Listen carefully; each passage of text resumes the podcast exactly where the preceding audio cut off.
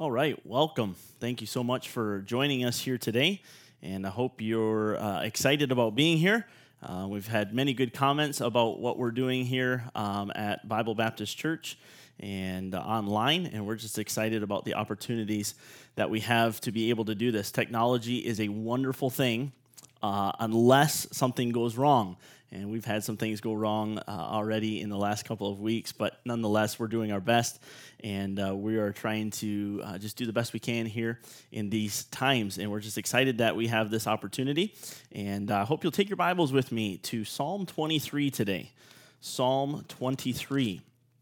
And uh, in fact, if you look up, if you Google one of the most famous Psalms, you'll come up with Psalm 23. And some of you could probably quote the whole thing. Some of you probably uh, have the whole thing memorized. So, um, but this is something that is uh, very interesting and something that the Lord has uh, touched my heart right now. I want you to do something. I realize we're online and I realize we're on Facebook. So, how many of you are in your pajamas right now? If you're in your pajamas right now, just throw it in the comments. Yes, I am. Or hit the heart button or something. Do something to let us know in your pajamas. Because let's face it, Every single one of us likes to be comfortable. We all like comfort. We all like uh, sitting in our pajamas. I was talking to my brother yesterday, and he was saying, I have to tell you, I enjoy sitting on my couch for church. And so I can't blame you. I understand that. And so uh, we all enjoy that. But the funny thing is, every single one of us has a different picture of what comfort actually is. For me, my picture of comfort is anywhere I can put my feet up. I don't know why, but I love putting my feet up. So that is my picture of comfort. I can be anywhere. As long as I get to put my feet up, I'm happy. But whatever your picture of comfort is, we all strive for that comfort. We all strive to be comfortable and as comfortable as possible. But the Bible here in Psalm chapter 23 gives us a picture of comfort a picture of comfort. I want to read Psalm 23, and hopefully you'll read along with me. The Bible says this The Lord is my shepherd, I shall not want. He maketh me to lie down in green pastures. He leadeth me beside the still waters. He restoreth my soul. He leadeth me in the paths of righteousness for his name's sake. Yea, Though I walk through the valley of the shadow of death, I will fear no evil. Why? For, for thou art with me. Thy rod and thy staff, they comfort me. Thou preparest a table before me in the presence of mine enemies. Thou anointest my head with oil, my cup runneth over. Surely goodness and mercy shall follow me all the days of my life and I will dwell in the house of the Lord forever. Let's have a word of prayer. Father, we thank you so much for the opportunity that we have to be here this morning. And Father, it is our desire to learn something from your word today. And it's our desire to be closer to you today than we were yesterday and even last week. Father, I pray that today we would understand what this picture looks like, what, what your presence feels like, and what your presence does for us. Thank you so much for dying on the cross for our sins so that we can have a relationship with you, that we can be closely knit to you. And as John 15 says, that we can abide in you. Father, we're just so thankful for that opportunity. We love you so much. We pray all these things in Jesus' name. Amen. The very first thing I want to give you this morning is number one, a beautiful picture. Again, let's just, with this in mind, read through verses 1 to 3 again and just think in your mind what a beautiful picture this is. The Lord is my shepherd. Watch this now. I shall not want. He maketh me to lie down in green pastures. He leadeth me beside the still waters. He restoreth my soul. He leadeth me in the paths of righteousness for his name's sake. I want you to notice that key phrase there I shall not want. There is nothing, understand this, there's nothing that God cannot give you. There is nothing that you could ever need that God could not provide for you. There's nothing God, again, we've said this multiple times throughout these uh, online things, is the fact that God owns the cattle on a thousand hills. He owns everything, He, he has everything. And understand this God loves you so much that He wants to provide for you. that He wants to provide for all of your needs. He wants to give you everything you could ever ask or want. Philippians chapter 4 and verse 19, the Bible says this But my God shall supply all your need according to his riches in glory by Christ Jesus. It's about supplying your need. God wants to supply everything you ever had need of. God wants to give you everything so much so that you shall not want. Everything you have is at your disposal. But let me ask you this question How does God keep us from wanting? How, uh, like all of us have wants, all of us want the comforts of life and all of those different things. But the Bible says very simply here, I shall not want. How, how does God keep us from wanting? Well, watch this. The next verse says, He maketh me to lie down in green pastures. Now, picture this with me. The sun is shining, the breeze is blowing, there's green grass all around you. It's a balmy, probably like 17, 18 degrees. You don't want it too hot and it's not too cold. It's just beautiful out.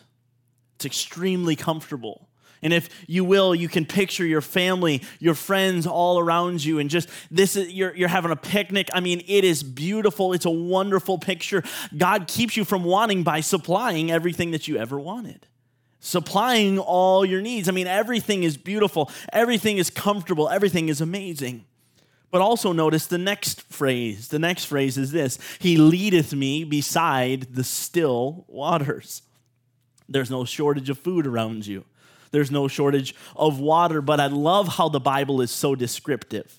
The Bible doesn't just say, and he leads us besides water. The Bible is very particular in what it says. It says still waters.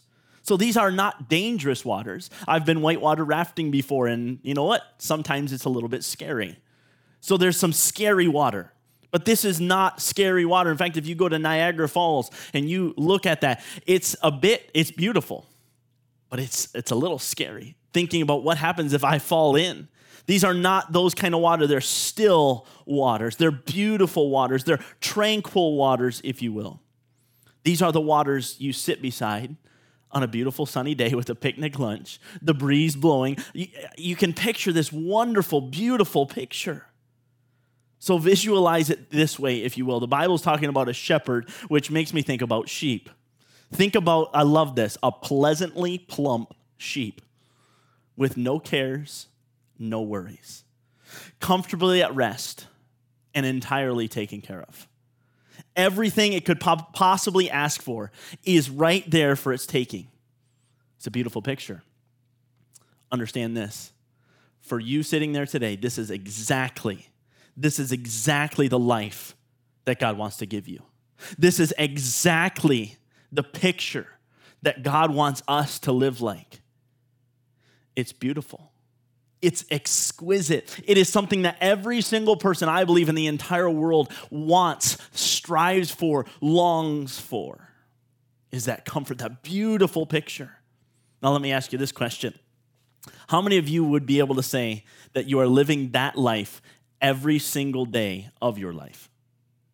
Pastor Yeomans, every single day I'm in green pastures. Every single day the breeze is blowing and there's the sun shining down, and my friends and my family are all around me, and I'm this pleasantly plump sheep, if you will.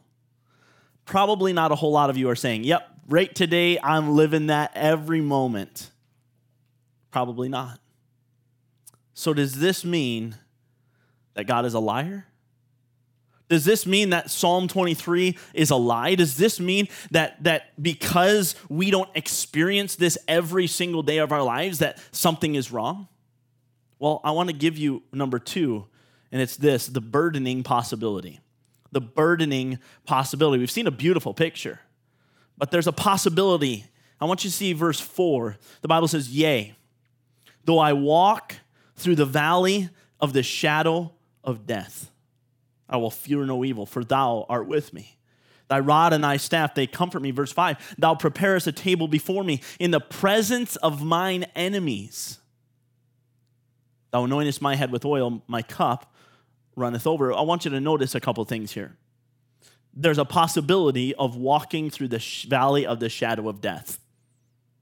I want you to notice the second thing that there is a possibility of being in the presence of your enemies.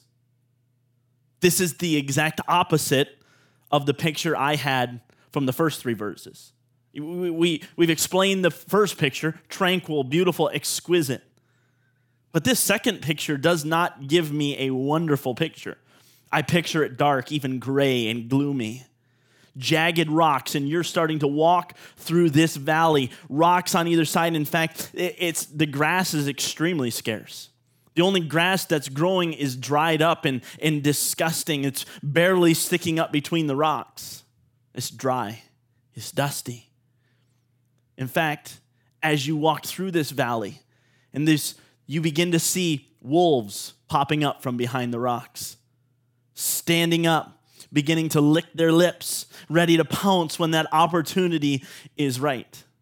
Now, I don't know about you, but that's not the same picture that I had in the first one. It doesn't give me that light, jovial, carefree feeling. It's as if there's this huge weight placed upon me, and there's this anxiety and this struggle in my stomach. I'm guessing that that's where some of you find yourself right now. Some of you find yourself not in the bright, sunny picture, but in the dark, gloomy picture a place where you're maybe scared about your circumstances. I've had two conversations this week with people that are scared, afraid about their current circumstances. And I'll be honest with you, in my heart of hearts, I'm scared of what could happen. I'm scared of the possibilities of what could go on. In fact, this is my personality as a kid. I remember laying in bed at night my parents had put us to bed. They always prayed with us, and they always uh, um, told us that they loved us, and they put us to bed. And I remember laying there, and I would literally cry myself to sleep, worrying what if my parents died? What would I do? How, how would I go through my life without them? And I would lay there and literally cry, and tears would stream down my face. And I'll be honest enough to tell you this that it has crossed my mind what would I do if my family contracted the coronavirus? It has crossed my mind. I don't know. I'm honest, I'm being honest with you. It scares me. It's a weight on my shoulders. And I'll be honest again, I pray every night, God, keep us safe. Every night. So understand that though there is a beautiful picture, there's a burdening possibility. There's this possibility of, of something bad happening, and it, and it scares us and it makes us afraid. But I want you to notice the third point with me, if you will the bountiful provision. The bountiful provision. Again, look with me in verse 5. Watch this now. Thou preparest a table before me in the presence of mine enemies. Thou anointest my head with oil, but watch, he doesn't even stop there. My cup runneth over. So, even in the presence of your enemies, God will uh, uh, prepare for you a bountiful table, a bountiful for provision. We spent some time on this last Sunday, and I hope you understand this. If you haven't gotten this yet, please understand it doesn't matter where you are. It doesn't matter uh, what position you find yourselves in. You find yourself in that gray picture, if you find yourself in that sunny, beautiful picture, doesn't matter where you find yourself, God's grace is sufficient. God's grace is sufficient. So you can be in the middle of your enemies. You can be surrounded by them on every side. And if you read any amount of the Psalms, you can understand that. You can see many times David saying, They're surrounding me on every side. But in the middle of that, in the middle of your enemies, God can prepare a table for you. God can prepare something, a bountiful table, and if you will, a cup running over table. Look at the end of that verse. Uh, Thou anointest my head with oil, my cup runneth over. Malachi 3:10 we looked at this verse last week but again listen bring ye all the tithes into the storehouse that there may be meat in my house and prove me now herewith saith the Lord of hosts if I will not open unto you the windows of heaven and pour out a blessing, watch this, that there shall be not be enough room to receive it. That there shall not be room enough to receive it. Understand God wants to pour out a blessing, and He can, in no matter what circumstance you are, so much so that you can't even contain it. You can't handle it all. It'll be so many blessings. Now, I don't know everybody that's watching here today. I don't know if you are experiencing this blessing right now. I have no idea if you can see the blessings of God in your life right now. I know I can see some. I can see some things and God is doing, but I have no idea if you're counting your blessings. No idea. But I want you to know this God wants to provide for you bountifully, even in the midst of your major trials. Even in the midst of what's going on, thou preparest a table before me in the presence of mine enemy. In the presence of my trial, God can prepare a table for me. God wants to show you that His grace is sufficient for you. His grace can provide for you. Now, you might be saying this, Pastor Yeomans, this is all wonderful, it's all great, but how does this help me right now? I'm, I'm honestly, I'm worried, I, I'm fearful, I'm, I'm a little afraid, and I'm even weighed down by that.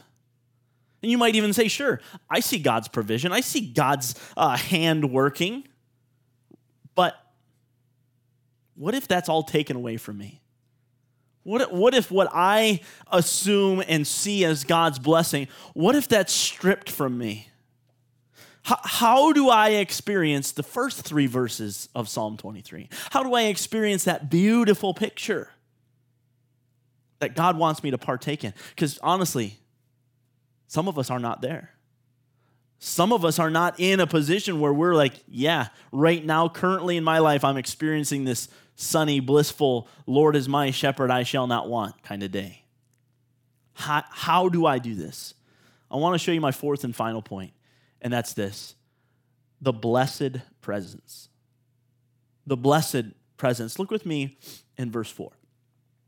We talked about this. Yea, though I walk through the valley of the shadow of death, I will fear no evil. Why? Here it is. For thou art with me. You're with me. The presence of God was with David. The presence of God. He didn't fear because of his presence. If you're in the habit of writing stuff down, write this down, please. When the presence of God moves in, the problem of fear moves out. When the presence of God moves in, the problem of fear moves out. 1 John chapter 4 and verse 18, the Bible says this There is no fear in love, but perfect love casteth out fear. Why? Because fear hath torment. He that feareth is not made perfect in love. The Bible tells us in another place in 1 John that God is love. Listen, perfect love, which if you will, you can you can take that any way you want. But if, if if we're getting into the definition of God is love, God is perfect love. So there is no fear in the love of God. There is no fear in the presence of God. Look at this entire passage again, Psalm 23. Look at the entire thing again, and I want to point out to you the presence of God in the entire passage. Check it out with me. Look at verse 1. The Bible says this The Lord is my shepherd. I shall not want. He maketh me to lie down in green pastures. He leadeth me beside the still waters. He restoreth my soul. He leadeth me in the paths of righteousness for his name's sake. Yea, though I walk through the valley of the shadow of death, I will fear no evil. Why? For thou art with me. Again, here it is thy rod and thy staff, they comfort me. Thou preparest a table before me in the presence of mine enemies. Thou anointest my head with oil. My cup runneth over. I love this.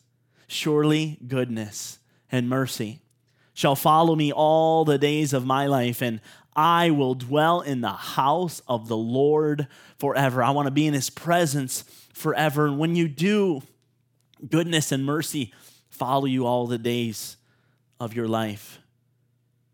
At least 10 times in this passage, at least 10 times in this passage, David refers to God. God being present, God being there, God being able.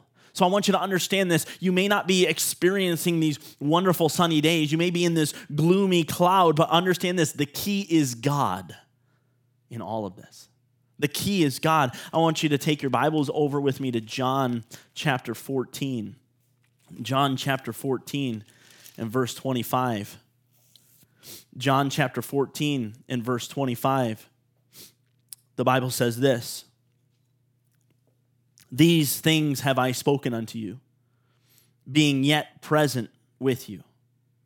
But the Comforter, which is the Holy Ghost, whom the Father will send in my name, he shall teach you all things and bring all things to your remembrance, whatsoever I have said unto you. Verse 27, watch this. Peace I leave with you. My peace I give unto you. Not as the world giveth, give I unto you. Let not your heart be troubled, neither let it be afraid. You see, Jesus wasn't going to be on this earth forever.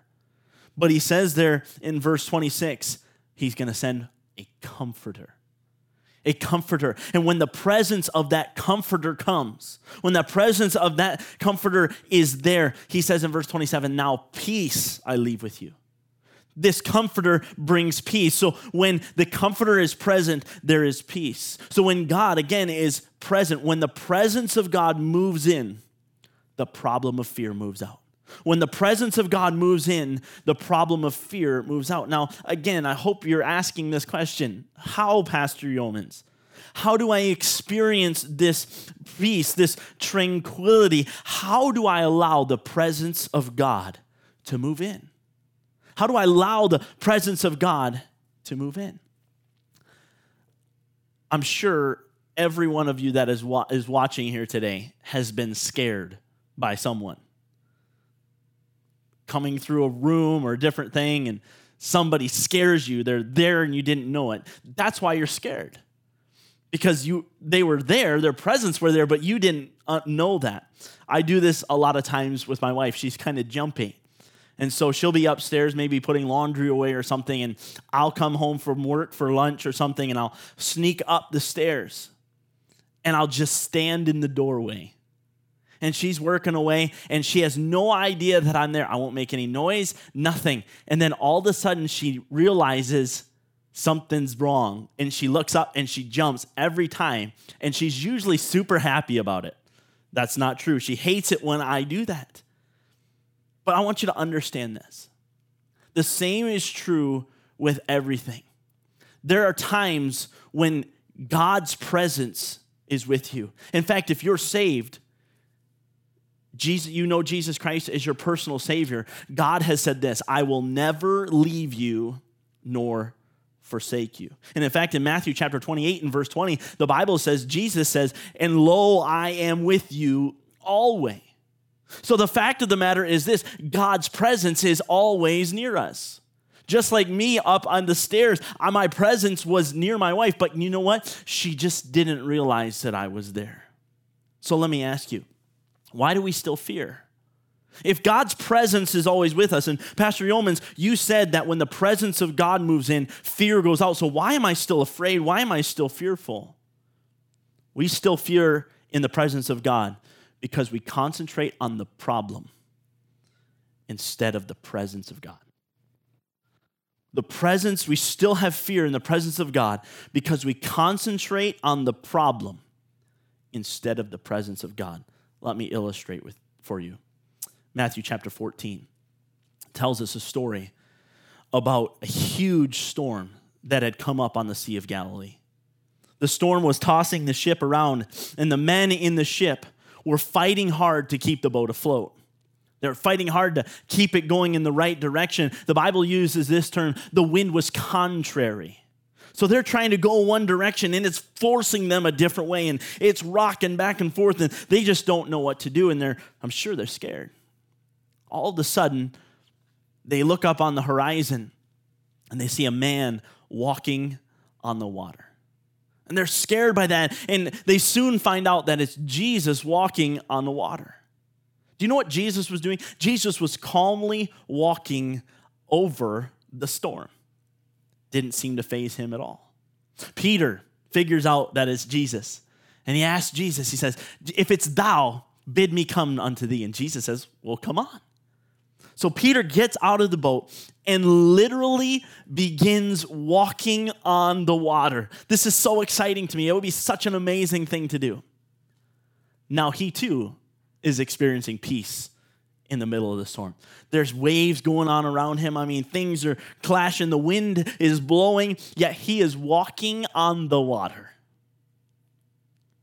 The entire time, Jesus, excuse me, Peter was looking at Jesus. He was watching him, kept his eyes focused on him, and he began to walk and walk and walk on the water. But there was a moment. There was a moment when his eyes began to drift, and he began to look around, and he began to see, if you will, the problem. And he took his eyes off Jesus. And in that moment, he began to sink. In that moment, he began to sink because Peter was no longer focused on Jesus. He was no longer focused on the Son of God. Let me ask you this question Did the presence of God ever change in this story? No. Peter's focus changed. If you were to look up this story, you would see that the storm didn't stop just because Peter's focus was on God. The storm kept going, the storm kept blowing, everything kept happening. But his focus was on God and he walked on the water. In fact, it didn't stop until they got back in the boat and Jesus calmed the storm. Understand this the storms are going to come. Yea, though I walk through the valley of the shadow of death. Thou prepares a table uh, uh, before me in the presence of mine enemies. Storms are going to come, the problems are going to be there. But what makes a beautiful picture is our concentration, our focus on the presence of God. The entire 23rd Psalm is a reflection of David's focus on the presence of God. It didn't matter what he was going through. Didn't matter where he was. Didn't matter if it was a difficult situation. He kept looking at God. And every time he looked at God, there was peace, there was tranquility. I want to illustrate with a personal story, and I'll be finished. We were riding on a plane uh, to Israel. And I have not been on a lot of planes. I've only, I think, been on one or two before that. And up until this point, I had never experienced turbulence ever. I mean, if, if we did, I didn't notice it. And so we're beginning to uh, go on this flight, and Pastor Stone, our former pastor here at Bible Baptist Church, was riding next to me. And I remember watching him during this whole thing. He's done a lot of flying. He's been to Israel several times, so he understands what turbulence is. And I remember one lady screaming. And all I thought was, if Pastor Stone doesn't get nervous, then I'm okay there was peace in his presence because he had been there. He had done that so many times. He, to my knowledge, if he got nervous, he never showed it to me. And so I never got nervous because I was in the presence of somebody who'd already gone through it. Can I give you this? You might be in a current situation today. Let me ask you, where's your focus? Is your focus on the problem or is your focus on God, the presence of God? You might be sitting there today not even knowing who God is, not even knowing His presence.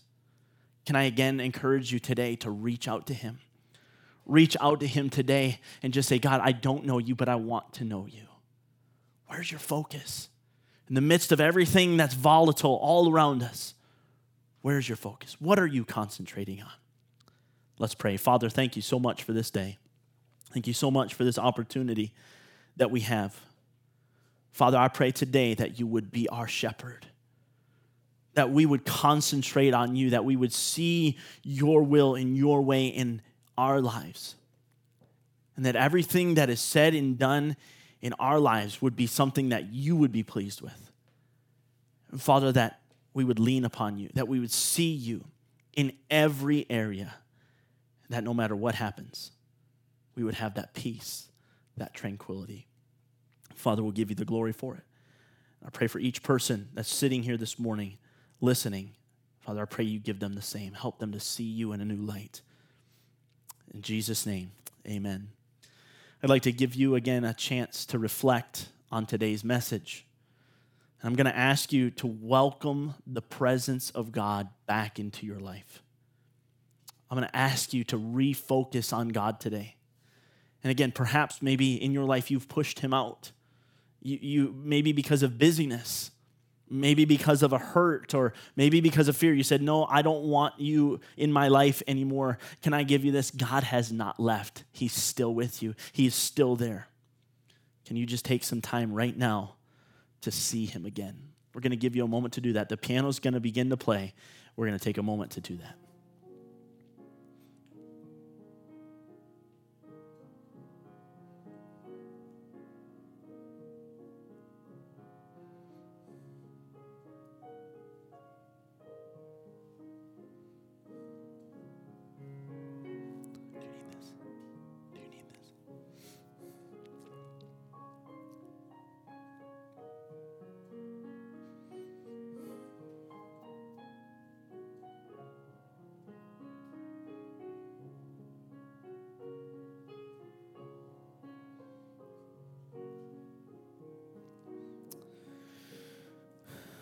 I hope you've spent some time re- realizing the presence of God in your life.